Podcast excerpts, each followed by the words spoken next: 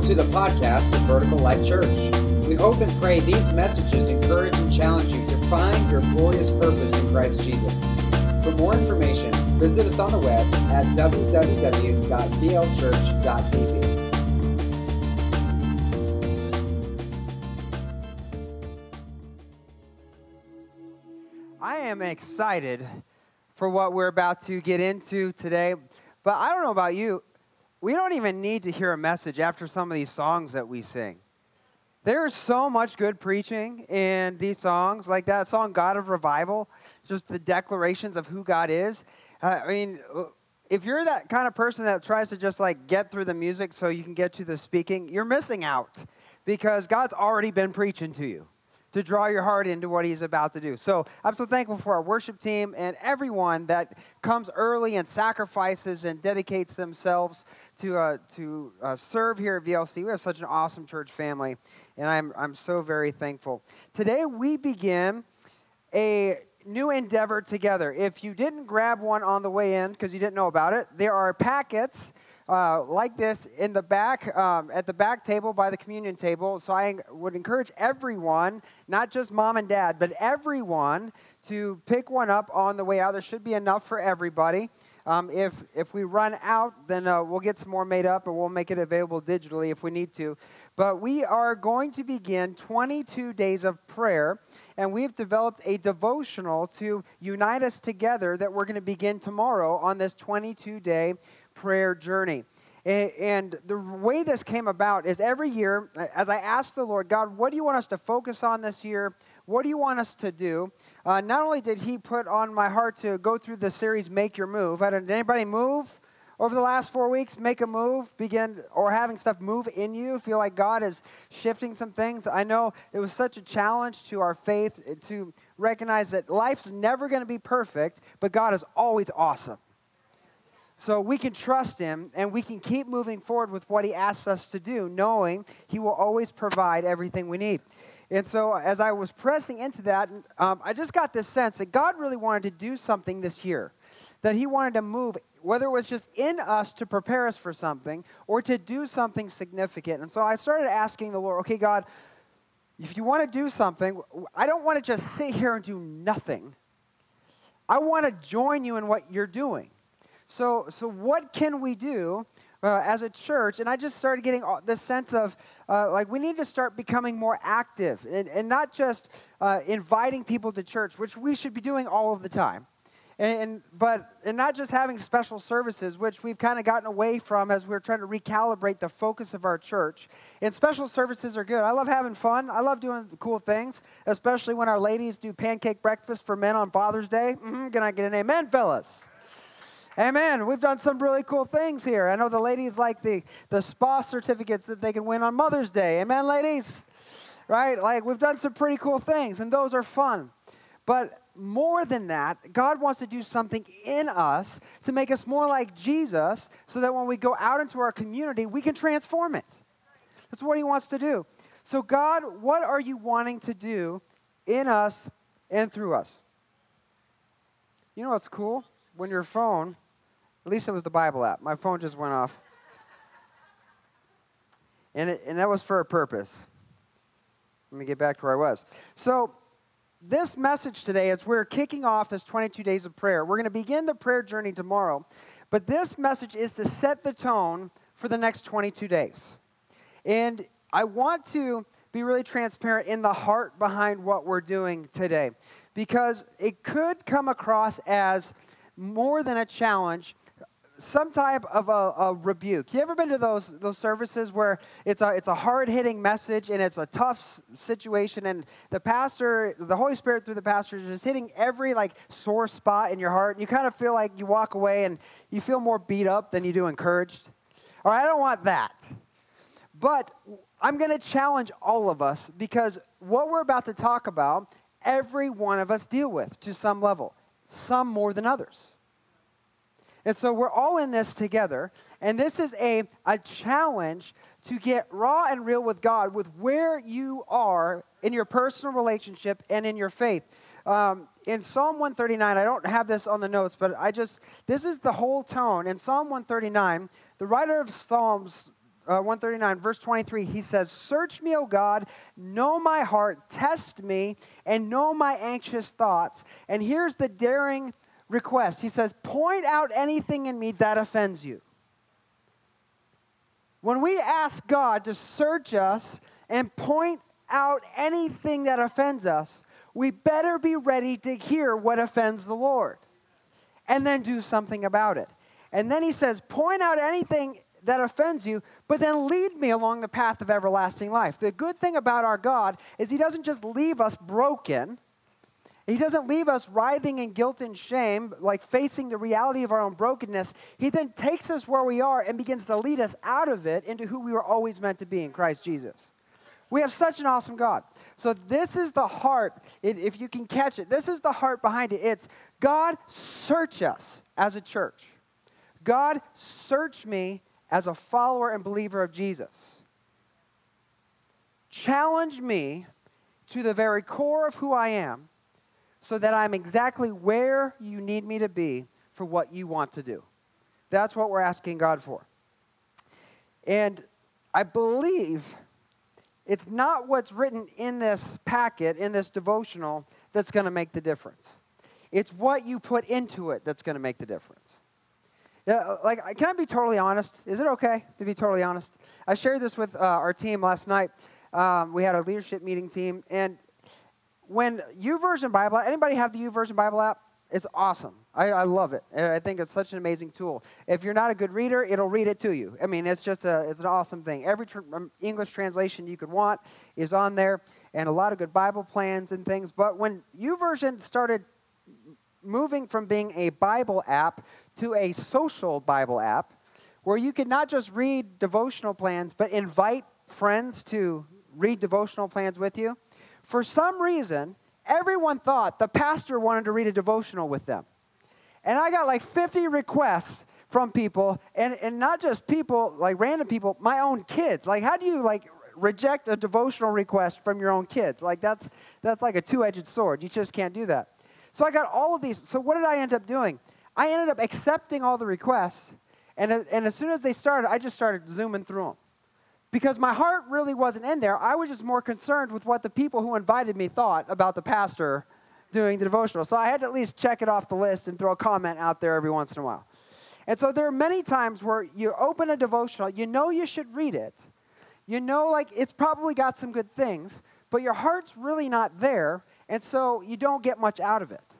It makes little to no difference in your life. I don't want that to be this. I, I want us to approach this believing God's going to do something in me through it. And, and to set aside the time that we need to go through it, to give our heart and our attention to it, so that God can work in and through us. And I, I believe if we do this together collectively, there's going to be a shift in our church.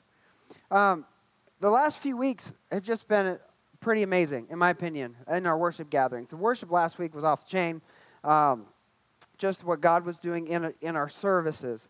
And Tony, she's, she's brought a couple of words that were not just good words, but were challenging words in our worship gathering. Last, last week, um, she asked the question, I believe it's from the Spirit of God, because I think God asks us tough questions every once in a while.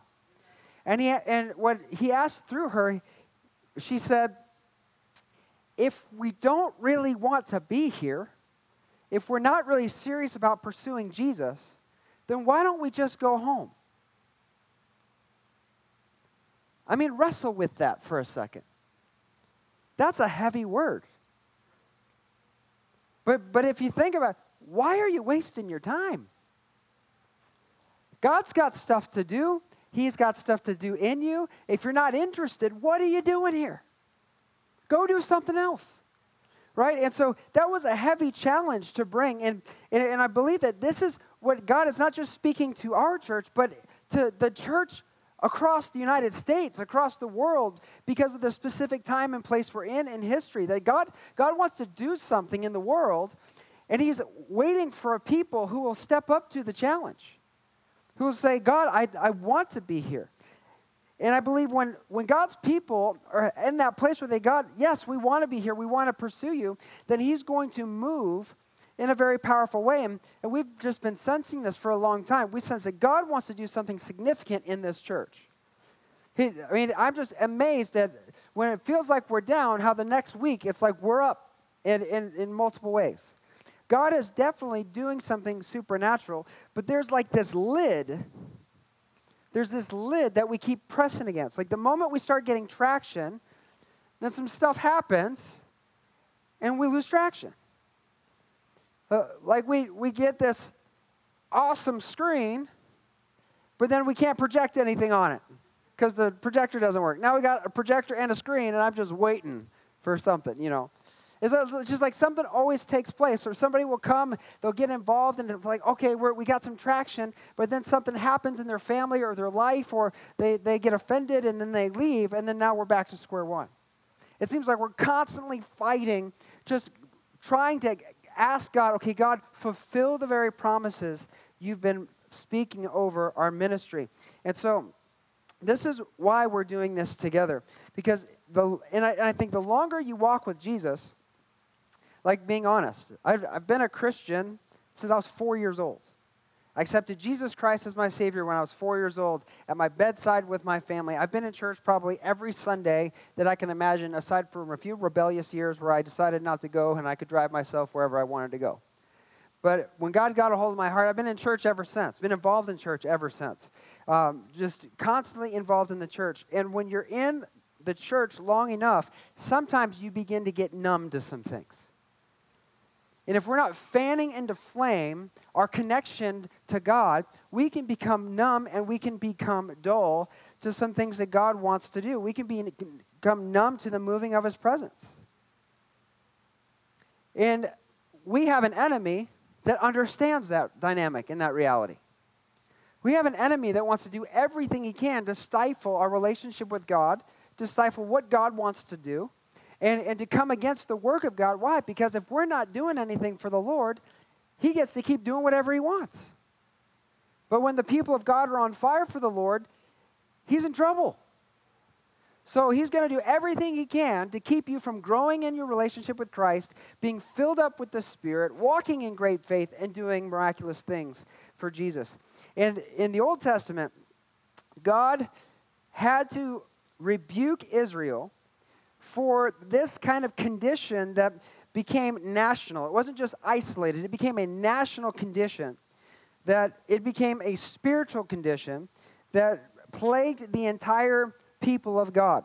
They became disconnected. Their excitement turned to dullness. Their appetites really weren't for the things of the Lord. They, they weren't really like hungry for God or, or wanting to go deeper with the Lord. And in Isaiah 29, verses 8 through 13, God is speaking through the prophet Isaiah, and he's speaking to the heart of this condition that they have and the spiritual reality behind what's entrenching them deeper into this condition. In verse 8, he says, A hungry person dreams of eating, but wakes up still hungry. A thirsty person dreams of drinking, but is still faint from the thirst when morning comes. So it will be with your enemies, with those who attack Mount Zion. Mount Zion was the, the nation of Israel, it was the mountain in Jerusalem where the temple was. He said, verse 9. So Isaiah is giving them this prophetic warning, this prophetic word from the Lord. Verse 9, he says to the nation of Israel, Are you amazed and incredulous? Don't you believe it?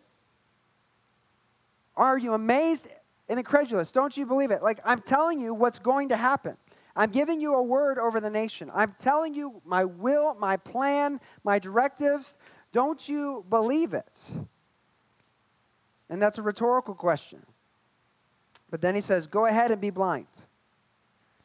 You're stupid, but not from wine. Don't you love it when God says words like stupid?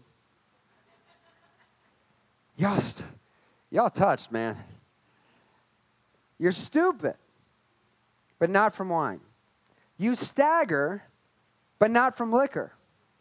For the Lord has poured out on you a spirit of deep sleep. Somebody say, a spirit of deep sleep. Catch what's happening here. Because of the condition in their heart, the Lord has opened an area of oppression on the nation. He has allowed the enemy to move in, and the way it's manifesting is this spirit of deep sleep. What's the effect of this spiritual influence? It says, He's closed the eyes of your prophets and visionaries. All the future events in this vision are like a sealed book to them. When you give it to those who can read, they'll say, We can't read it because it's sealed. When you give it to those who cannot read, they will say, We don't know how to read. So, the spirit of deep sleep is preventing the people of God from being able to understand and discern the word and will of God. It's numbing the ability for them to have a connection with God where, where they can grow, where they can be vibrant, where they can walk in greater faith, because there is a dulled nature to their spiritual reality. It, it's coming against their appetites and their ability to even discern what God is saying. And here is the key to why this spirit of deep sleep is able to affect them why God has opened this area of opportunity of attack on the nation of Israel. Verse 13, he says, And so the Lord says, These people say they are mine. They honor me with their lips, but their hearts are far from me. And their worship is nothing but man made rules learned by rote.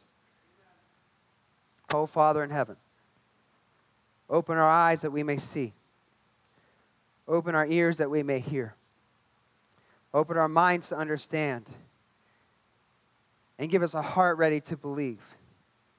And Father, I pray against every spirit of deep sleep in this room today.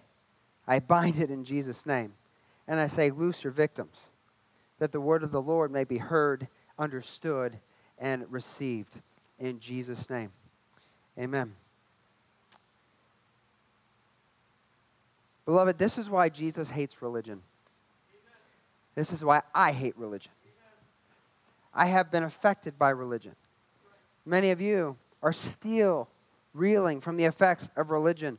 This is why pastors uh, across the world, why friends of mine, we hate religion because we hate what religion does to people. I hate it. It replaces an authentic, real, a vibrant, a life changing relationship with Jesus, with His Holy Spirit, with the true and living God. It exchanges that for customs, traditions, and routines that give the perception of relationship. But all it does is it replaces relationship with rules. And your self image, your self esteem, the idea of how spiritual you really are and other people are become based on your success at keeping the rules and regulations and traditions.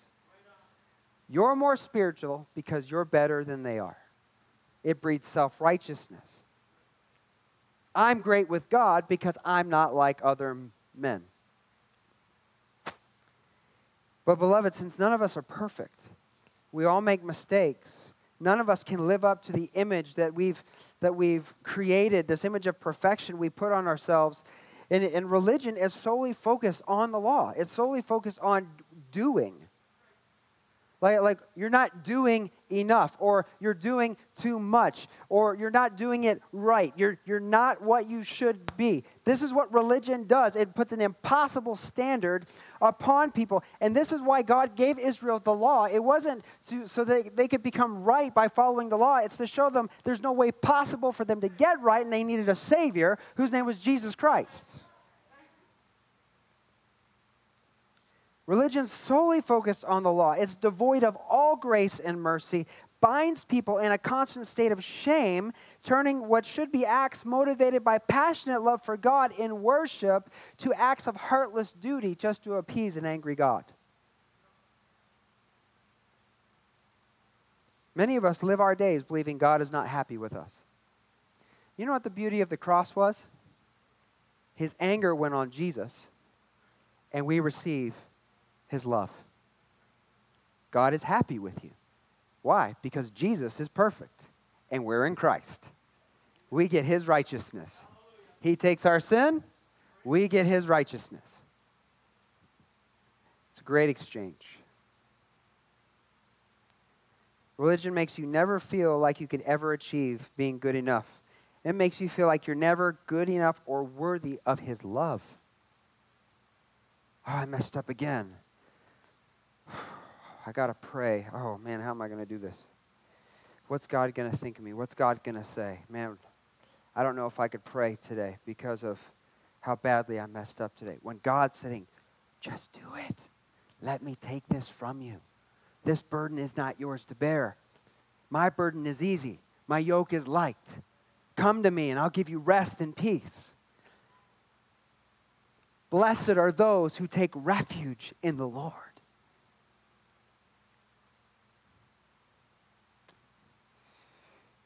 You see, this is why Paul said in Romans 8 1, there's no condemnation for those who are in Christ Jesus.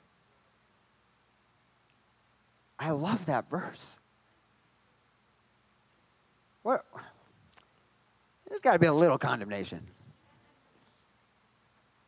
I know what I've done. I mean, there's plenty of people I know that remind me of the reasons why there should be a little condemnation. Nope. The moment you accepted Christ as your Savior, God took his divine eraser, blotted out every record of wrong against you. There is no record. It's gone. For all time.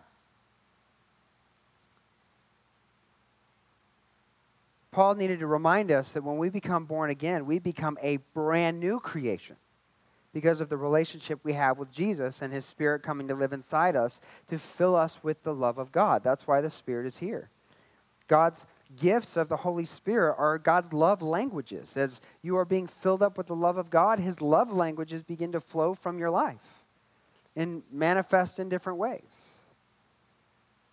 But even though we have this newness to us, we're a new creation, we have a new relationship with God, we still wrestle with this flesh, this physical reality that's still under the curse of sin. Like Jesus is going to come back and do away with that. We're going to get a new body. Anybody praising God for the new body? In March, I turned 40. And I hear after 40, there's some challenges that come. I'm trying to prevent those challenges. And my wife has invested in some creams and lotions to help me prevent some of those challenges. Yeah, it's just right here, right here. Get those crow's feet. Let's get them. You know? So praise God for the new body that will never be corrupted, never be destroyed, that is eternal, that is sinless. But until that day, we are in a tug of war match. The Spirit of God in us is constantly pulling us toward God, toward relationship, but our flesh is pulling us in the other way. And it pulls us towards religion. It pulls us towards things that we can understand in our own power, in our own might. In 1 Corinthians 2:14, Paul tells us that the things of the Spirit can only be understood by the Spirit. The things of God can't be understood in the flesh. There's no spiritual discernment in the flesh. The things of the flesh are foolishness to those who are devoid of the Spirit. But this is what our flesh does. It tries to get us to lean more on our, on our physical nature, on what we can comprehend in our physical nature, rather than lean on the spiritual nature. And it battles between relationship and religion. What am I going to pour myself into? When a person doesn't understand or get it, my Tony and I talk about this uh, sometimes where we're we see some potential in, in some people and we're like, man, they've got all these awesome qualities, but they just don't get it. They've got so many good things going on, but there's just something that they just don't get it. And that doesn't, it's not a slam against them. It's a burden in us. It's like a sorrow in us because if they could just get it, then imagine what God would do through them or could do through them. And so that's what Paul is saying. He's saying the things of the Spirit are spiritually discerned. People who don't get it, they really don't desire the things of God. They're not really committed to pursuing God. They're uncomfortable with faith conversations or even being encouraged to step out and do more because they don't know why it's important. They just don't understand. So they don't get it because they don't understand. It's like what Isaiah just, or God said through Isaiah, He said, You give them the scroll, you give them the word, and they can't read it. Because there's like a blindness on them. There's a dullness to their heart, to their, to their spirit. But yet, these very same people, they identify as followers of Jesus Christ. They identify, they, they would say, I'm a believer, i I'm a Christian. And chances are, if they're truly born again, which many of them are, they're under the oppression of the spirit of deep sleep. A religious spirit that has dulled their understanding and that's dulled their appetite for the things of God, and it's replaced their relationship with God through the Holy Spirit with a works based religion, something they can quantify or get their mind around, and it's working to keep them and keep their hearts hard toward the Lord rather than breaking their hearts in repentance to run to the Lord.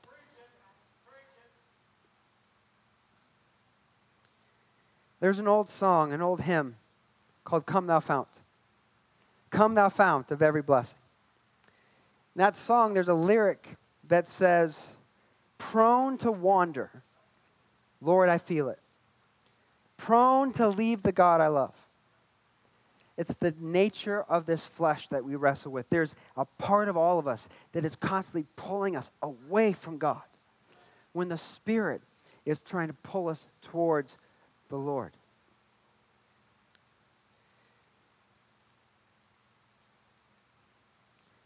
And I think many times we opt for what the flesh is doing because of the sense of condemnation and shame that we feel, a sense of unworthiness.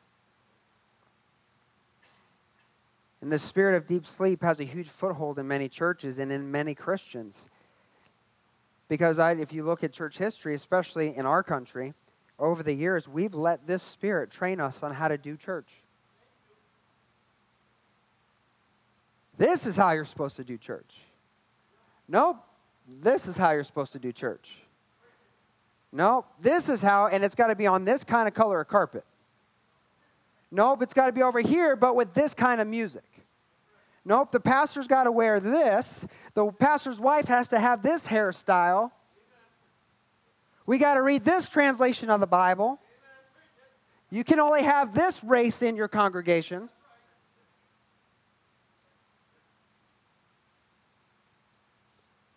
We've followed a different spirit. We've allowed it to train us on how to do church. We've believed its doctrine. And now we go along with the motions.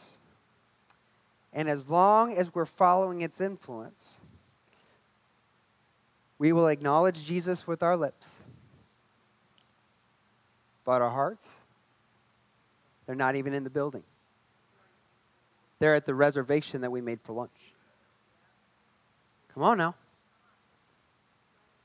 They're in the comfort of our living room because it's just too hard to get up and go to the building on a Sunday morning. It's in our hobby, it's in our social environment, it's in our work. That's where our hearts are.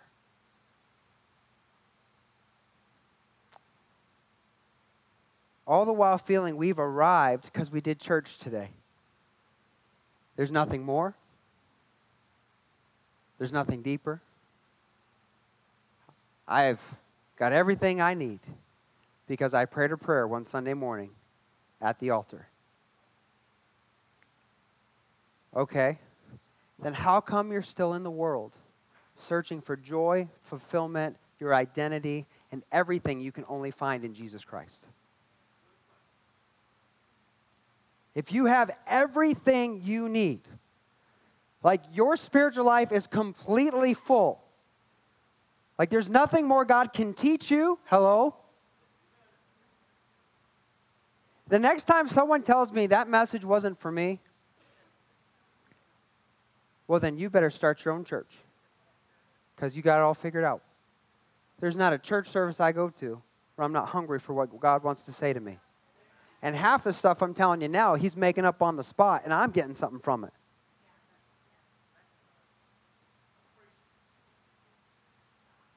I'm, I'm serious. Like, we do church. I served in my ministry. I sat through the music. I sat through the service. Now I'm going home and I'm free.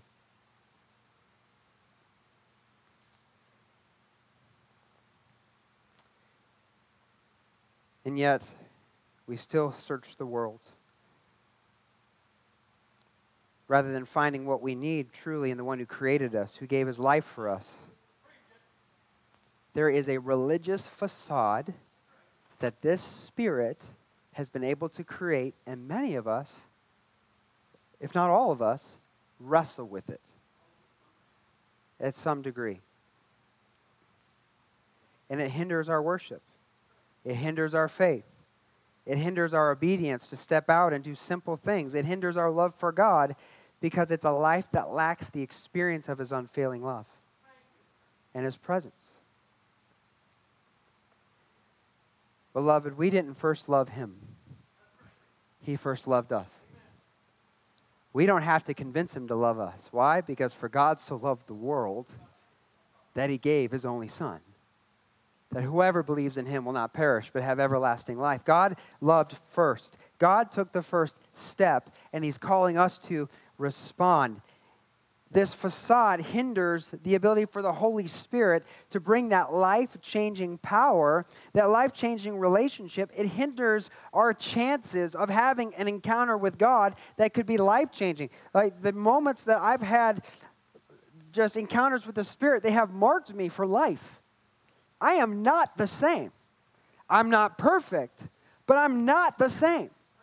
And I'm not going back. I've been down that road. It sucks. Religion sucks. It sucks the life out of you. It sucks the joy out of you. It sucks your faith out. It makes you feel like you've got it all under control, that you're comfortable, like I've, I've got everything in place, I'm doing enough, I'm doing all this, and yet you're miserable because you're missing the one thing Jesus said would make all the difference in the world, and that's the Spirit of God.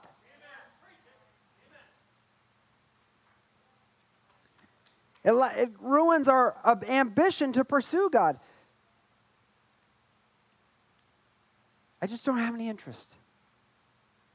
What? What?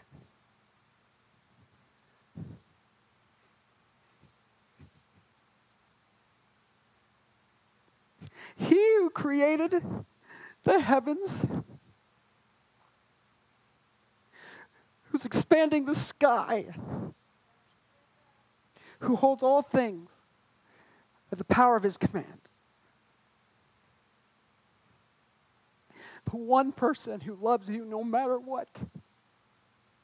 You can't disappoint him. You can't upset him. You can't fail him if you're trying. And you're not interested? The one who bled and died for you. The one who said, It's better that I go because I'm going to send somebody greater. And you can have all of him you want. And you're not interested? What are you interested in? It ruins our ambition to pursue God because I think deep down what this Spirit does, it makes us revere other people more than we reverence the Lord.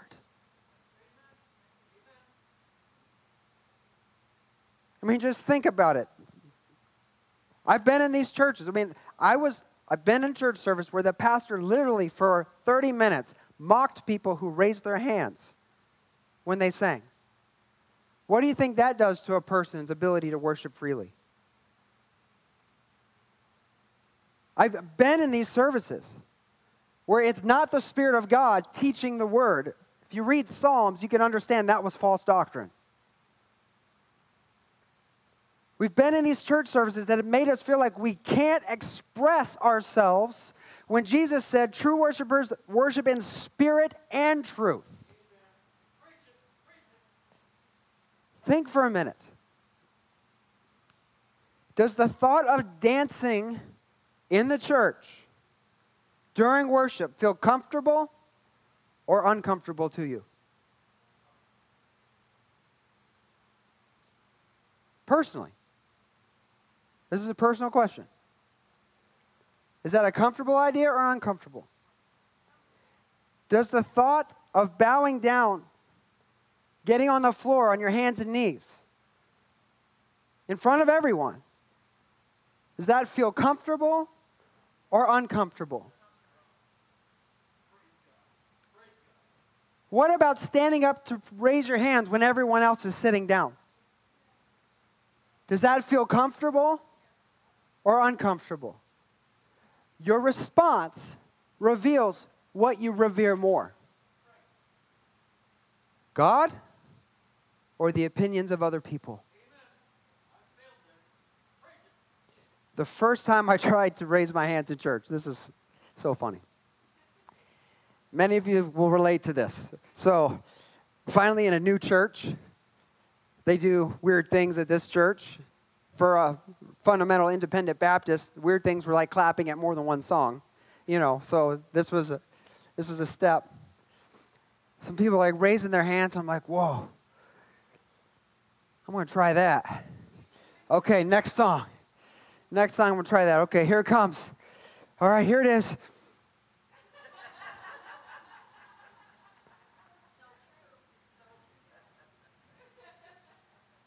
I ain't been shot yet. Okay.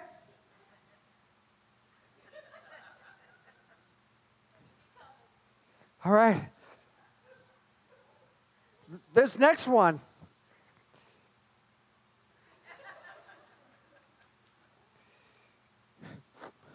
Okay. You know, I'm just like, it freaked me out.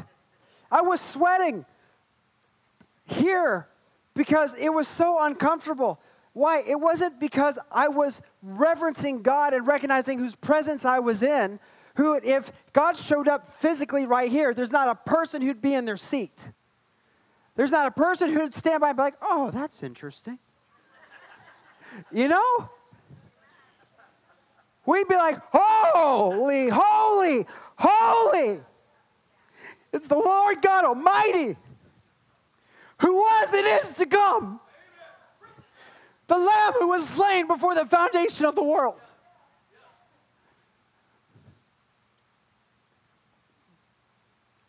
And He's here. We can't see Him. But if your heart's leaning in, you feel Him. You know Him. He's speaking. We're so people conscious that it stifles our God consciousness. We are so people conscious that it stifles our God consciousness. But, beloved, if we would tune out everyone and everything and zeroed in on the one person who matters in this room, there'd be a lot of confidence. There'd be a lot of courage. Why? Why would fear go away? Because there's joy in his presence, there's peace in his presence, and beloved, therefore is now no condemnation for those who are in Christ Jesus. The shame goes away because perfect love casts out all fear. And in his presence, that's what you get perfect love. But yet, we all wrestle with this. We all have this insecurity. Even the worship team. Can I be honest? I, like we're, we're just confessing. This is confession today. Not a person up here is 100% confident on your worship team.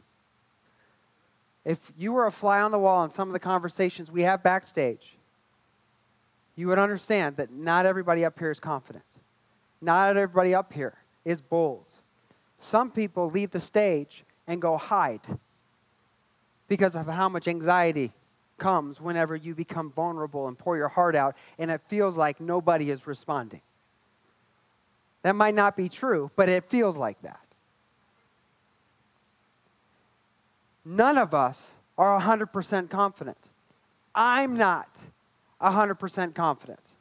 You don't think I'm not worried about how what some of you are thinking right now? Trying to tune that out? to hear from the Lord? Confidence. You don't need to be 100% confident to worship your heart before the Lord.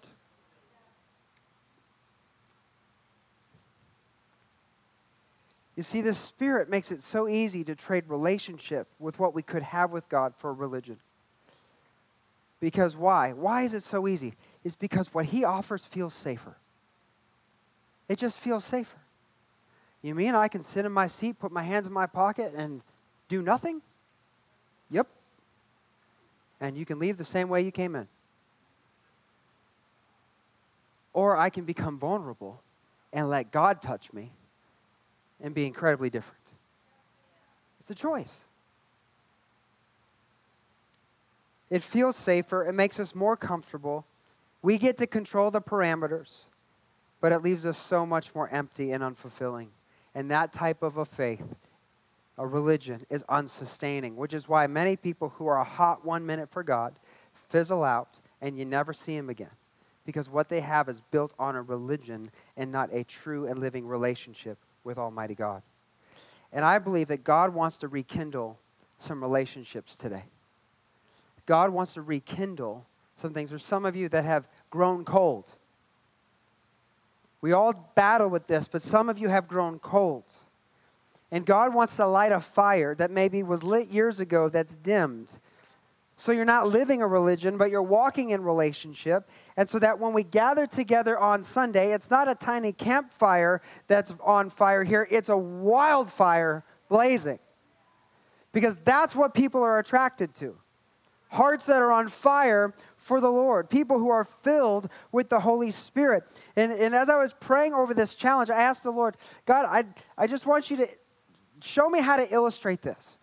There's so many things that we could discuss and talk about. I could break down the Greek and Hebrew about what the words mean in the key verses, but I just want to nail this down. What is it that will illustrate what you're looking for, what we can go after, so that we can not stand in your way, but open the door for you to have your way? And God laid this movie on my heart. A few weeks ago, we watched an old classic movie called uh, The Strongest Man in the World. I think we have a picture of it on there. You guys remember when Disney used to do like Disney Classic, like Disney Family Saturday nights and stuff like that? Uh, this was back when Kurt Russell, before Kurt Russell could act. So it might be a little old for, for some of you. Um, but it's a family movie called The Strongest Man in the World. And Kurt Russell plays this guy named Dexter. And Dexter and his science buddies are trying to develop different formulas, and an accident happens in the lab, and uh, they accidentally create this super serum that makes people super strong, and it lands on this bowl of like cornflakes, some kind of cereal. And so Dexter eats the cornflakes. He uh, becomes super strong, and, and it's like this miraculous thing. He's able to do all these feats of strength.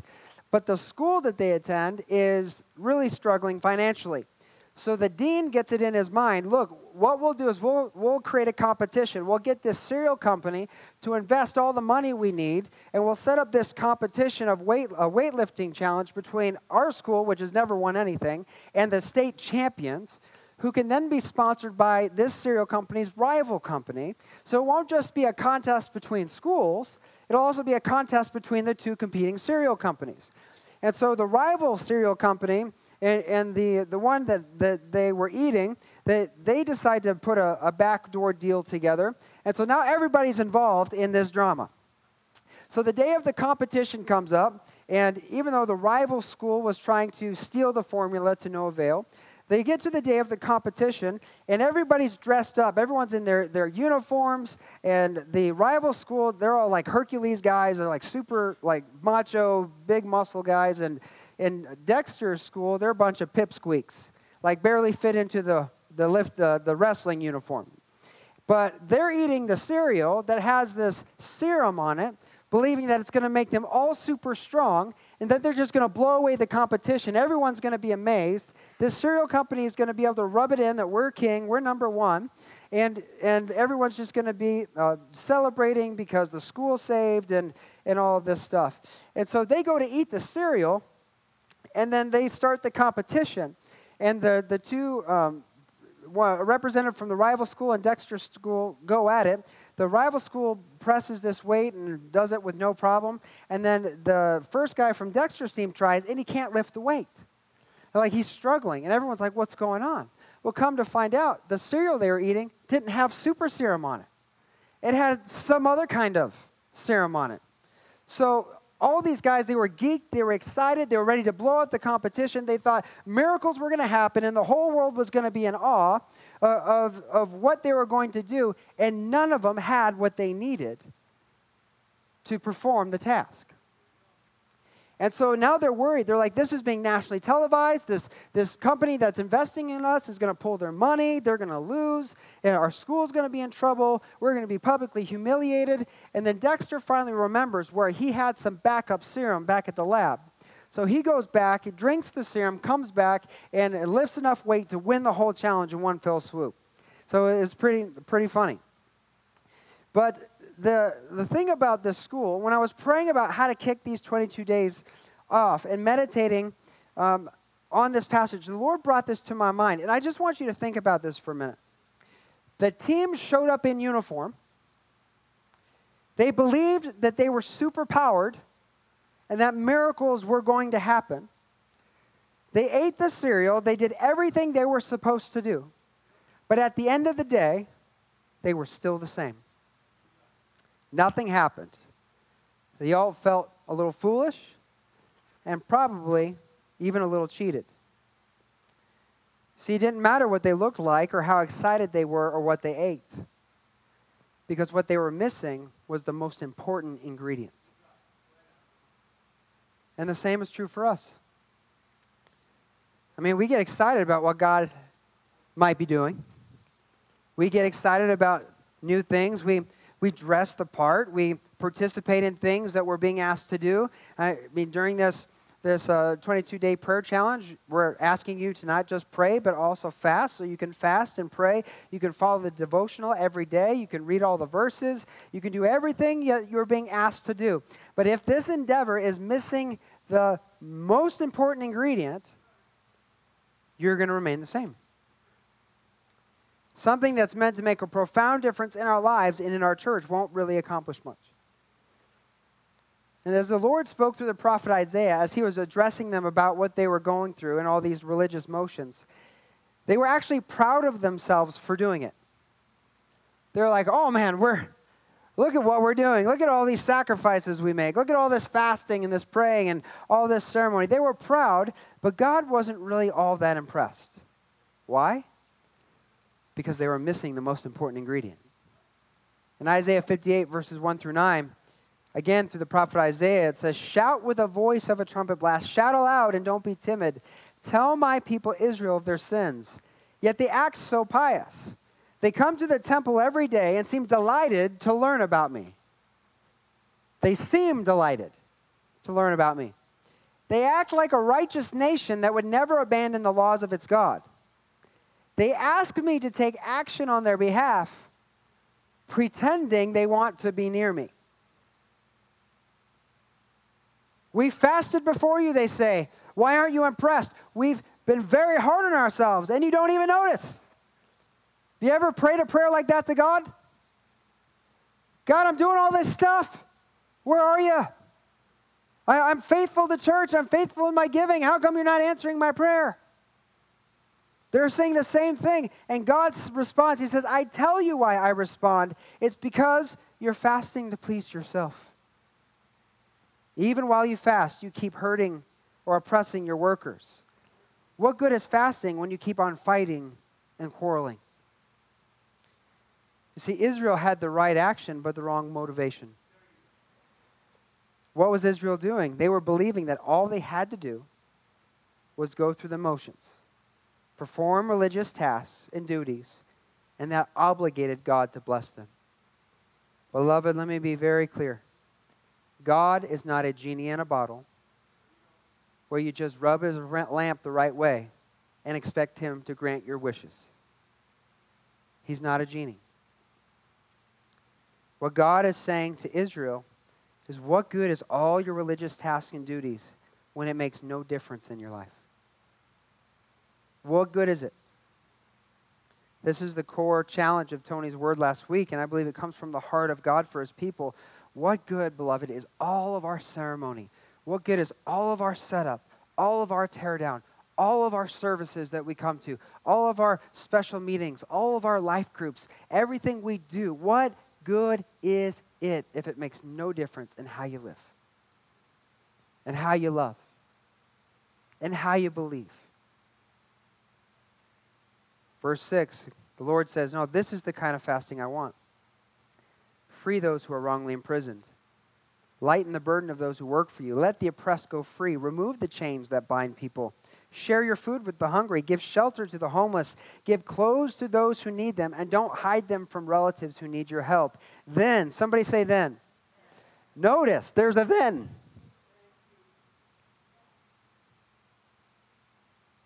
Then your salvation will come like the dawn, and your wounds will quickly heal. Somebody say, quickly. Then salvation will come. Your wounds will quickly heal. Your godliness will lead you forward, and the glory of the Lord will protect you from behind. When you call, the Lord will, somebody say, will, will answer. Yes, I'm here. He will quickly reply. How many of you need a quickly reply in your life today? Maybe there's a missing ingredient. Maybe there's something that is missing. You're doing all the right stuff, but it's not making a difference in your life because there's one thing that you're missing. It's the missing ingredient that unlocks everything. God is telling the nation, don't take me for granted. Don't expect me to come through with a great blessing when you're doing everything opposite of the way I want you to do it because it's born out of the wrong motivation. The prophet Joel warning Israel coming judgment in Joel 2 12 through 13 says, This is what the Lord says Turn to me now while there's time. Give me your what? Give me your, give me your, give me your, give me your, give me your Give me your, give me your. The missing ingredient to God moving in your life is your and will forever be your heart. Forever will be your heart. Come with fasting, weeping, and mourning. Weeping and mourning come because of an issue in the heart, a circumstance in the heart. You don't weep for nothing. You weep because something is moving in your heart, moving you to weep. You don't mourn just because. You mourn because somebody died and you're grieving that life that you're now missing. There's something emotionally happening in your heart. These are all emotional responses to God. For God to move in your life, it takes a connected heart. What does He want more than anything, than anything we could ever do for Him? He wants us to offer our hearts. Nothing we do matters to the Lord unless our hearts are attached. And think about it as imperfect as your heart is, as messed up and jacked up as your heart is, as much baggage as you carry, as much stuff as you wrestle with, God still wants your heart. Raw, real, and imperfect. Verse 13, he says, Don't tear your clothing in grief, but tear your what? Your hearts instead. And return to the Lord, for he is merciful and compassionate, slow to get angry, and filled with unfailing love. He's eager to relent and not punish. You know why you know you struggle with religion? If you feel unworthy or not good enough? Because the Bible says he's eager to relent and not punish, not punish those who mess up. When you walk around feeling like God's going to throw a lightning bolt any second, he's just waiting to smite you, that's not truth. That's a lie. The truth is, he's eager to relent. He's like a parent who knows he needs to bring discipline, but waiting for the child to turn and repent and show remorse so that he can offer grace. The other day, we had a moment with one of my kids. I won't say who for sake of embarrassment, but it was a bad moment. It was one of those moments where I was like, this one's about to die. Tony was telling me what was going on, and so I was like, okay, we're going to take care of this right now. Get me the stick. Spanking stick. Go upstairs, furious, I'm angry, looking them right in the eye, ready to whoop some butt. But God spoke to my heart. You're too angry. We're going to give grace today. You know that's God's heart for us. You know whose butt got whooped? Jesus. You know who was supposed to get whooped? Us. But God's eager to relent and not punish. He wants to offer grace. He wants to give mercy. So his call is don't tear your clothing. That's an outward act. That can be faked. Anybody can Mr. T their shirt or Hulk Hogan their shirt. You can rip your shirt. You can show all the stuff you want to show. But don't do that. Tear your heart. Tear your heart. Let it affect you. See, we live in a culture that thrives on fantasy, and not just in our, in our entertainment. I mean, we have a culture now, it's so commonplace to modify yourself in some way through plastic surgery. We, we don't accept reality anymore, and so we go modify ourselves to try to fit into some model of perfection that we've bought into, and we can't even live up to that. That's why it's constant. You got to keep doing it. We s- substitute synthetic or fake to project an image that isn't truly us. Or think about what Facebook is doing with the metaverse, trying to suck everybody into virtual reality and living life on the internet. There are actually companies right now that are investing in virtual space and preparing virtual products that people can buy that you can only get in the metaverse online. So that it's to draw people in to spend their time living in virtual space. So it's not that we're just trying to bring fantasy into reality, we're trying to do away with reality altogether and just live the fantasy. And this is the culture, these are the memes, these are the ideas that are filtering into our culture, and it trickles down and even affects us as followers of Christ as we try to project an image that's not authentic and true just to fit in because we're afraid of what other people might think. I can't come in here and have a bad day. What would people think? I can't come in here and share that I'm having marriage problems or, or that I'm struggling with depression or I'm doing any of these things because, like, what would people think of me? I can't, I can't admit that I have an addiction I've not been able to beat or kick. What would people think of me? They, would, they, they wouldn't think I was a good Christian anymore. And so we make up all these, these levels and standards for ourselves that we can't even meet. And we try to project fantasy rather than reality. And I believe that God is saying to his people today, to us today, to Vertical Life Church, to Pastors Joey and Tony, to our leaders, to those who call VLC home, to those who watch online, is beloved, don't fake it. Don't give God synthetic. Give him authentic. Your heart is everything. Don't tear your clothes. Don't be religious. Give him your heart. And this falls in line with everything that we're endeavoring to do as a church today. And, and I believe if we're asking God to search our hearts, maybe you're in that place where you're just like, man, maybe I'm struggling with that deep sleep spirit because I'm just not there. Like I want to, but there's just I have a hard time feeling it. I have a hard time like wanting to be there.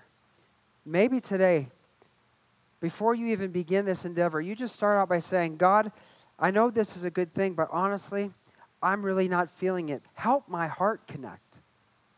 Help me get there. Help me learn how to lean in on you to give you my heart in these times of prayer because I do want you to bless my life and I do want you to bless our church. And I don't I don't know how to give you what you want because I just I haven't ever figured it out. I want to, I just don't know how. Starting in a place like that, being honest and real with the Lord, at least puts you on the same footing as everybody else. That you're approaching God right where you are, trying to give Him what He desperately wants. And this is so important. And we'll close up here. Just before, or just after Jesus ascended to heaven, He sent His disciples to Jerusalem. The whole gang is there. He made them a promise. He said, I'm going to send the Holy Spirit. He's going to anoint you with power, and you'll be able to accomplish everything I'm calling you to do. When that blessing comes, it's going to transform your lives, it's going to radically change everything. You're going to go from being scared and running for your life to being bold in the face of fear. In Acts chapter 2, verses 1 and 2, it says, When the day of Pentecost was fully come, they were all with one accord in one place. Somebody say one accord. They were all, all the disciples, were one accord in one place. Verse 2 Suddenly there came a sound from heaven as of a rushing mighty wind, and it filled the house where they were sitting. So the Holy Spirit's being poured out. This rushing wind is showing up. It's the manifestation of the Spirit. But before the Spirit was poured out, they were all, somebody say all. All. One accord in one place. Not just in the same place, not just one accord. They were all in one accord in the same place. The word one accord means united in one heart, one mind, and one passion. So they didn't just come to come, they came for a purpose. That early church gathered because God had made them a promise. God said, I'm going to do this. So they met together with a purpose. They were all of one mind in their pursuit, in one place. And then you know what happened? There came the Holy Spirit. There came the fulfillment of his promise. And beloved, God has made some promises to Vertical Life Church. God has said this building, this auditorium, is going to be full. God has said that this is going to be filled with people who worship God with crazy abandon. That this is going to be a place of crazy generosity where people will come and experience the prophetic word, healing, deliverance, where they will find everything they're looking for in the presence of God because it's going to be a place where God's presence can be found. I just want you to, it's amazing, yes. If you're here today and God has independently spoken to you, either in a word, a vision, or a dream about what God wants to do, would you raise your hand? Young or old? Look around the room. Keep your hands up. Look around the room. Out of the mouth are two, three witnesses. A truth is established. How many hands do you see? How many hands? God is going to do something here. God is going to do something significant with us. The question is are you with us? Are we of one heart? one mind, one accord, in one place, then let's do it as we pursue Him through 22 days of fasting and prayer. Let's pray. I'm a firm believer every blessing we have in this church has come in the last few years because of the prayer nights we've been having on Sunday nights. God is unlocking things in our times of prayer. And I believe as we come together through 22 days of prayer and we seek the Lord, we ask God, God, what are you doing in me? And what do you want to do in our church? And how can I be a part of it? And we do it together. Get ready for the outpour of the Holy Spirit. Get ready for it. Amos 3 3. Can two people walk together without agreeing on the direction? I don't know if you knew, but God likes to ask rhetorical questions. Can two people walk in the same direction without agreeing on the direction? Can they walk together? No. So if you're not walking with us,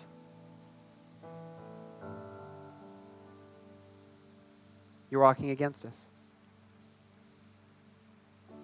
Search my heart. know my thoughts, point out anything in me that offends. And God, lead me. Let's bow our heads and let's close our eyes in this moment. Lord, I thank you for your word. I thank you for the challenge. I thank you that you're eager to relent, you're eager to build up, you want to show us unfailing love. You have so much more. The minute we think we've experienced it all, there's another level. And God, we affirm together today as one body with one heart and one mind that we believe your word, you are going to do something in this church, in this ministry, in this community that is going to reverberate for generations. And God, we're so thankful that we get to be the first generation. We get to be ground zero, the foundation of the movement that you're planting here in this church. And I thank you, God, for how you're going to bring us together that you're going to cultivate this heart of passionate people in pursuit of the heart of God by first offering our hearts to you. And I thank you for this time of prayer and response. If you're here, I'm going to invite our prayer team to come forward. If you're here and you're the one, you're the one that would say, you know what? I want to give God my heart. I want more of the Lord. But honestly, Pastor Joey, I'm just not feeling it. I don't know how, but I want to. I just, there's just things in me where I don't, I'm not comfortable with trying to do more. I, some of the things I know can happen kind of weird me out a little bit, and I'm just, I'm just not there yet. But I, I want to be. If that's you, don't wait. Don't hesitate. Just stand up right where you are and come down forward and let one of our prayer team members or some of our prayer team members pray with you. Because the fastest way to unlock your heart is to take a step and in faith respond to what God is speaking.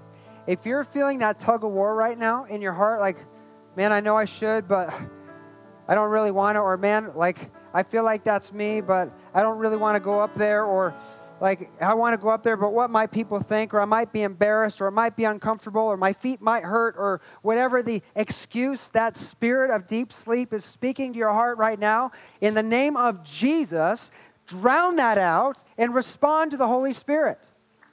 If you keep listening to the religious spirit, you'll keep living a religious life. But if you listen to the voice of the Holy Spirit, you will find life and life more abundantly. If you've got that tug of war, you know God is speaking to your heart. You know you want more of God. You know there's something in there, but it, it, there's something holding you back. Come down anyway. Break through it. Make the move. In Jesus' name. As people are coming,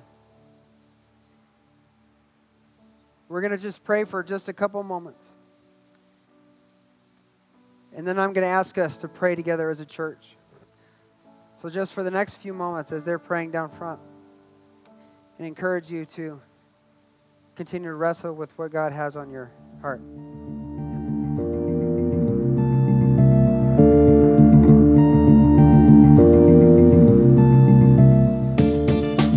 Us at Vertical Life Church, we want to say thank you for listening.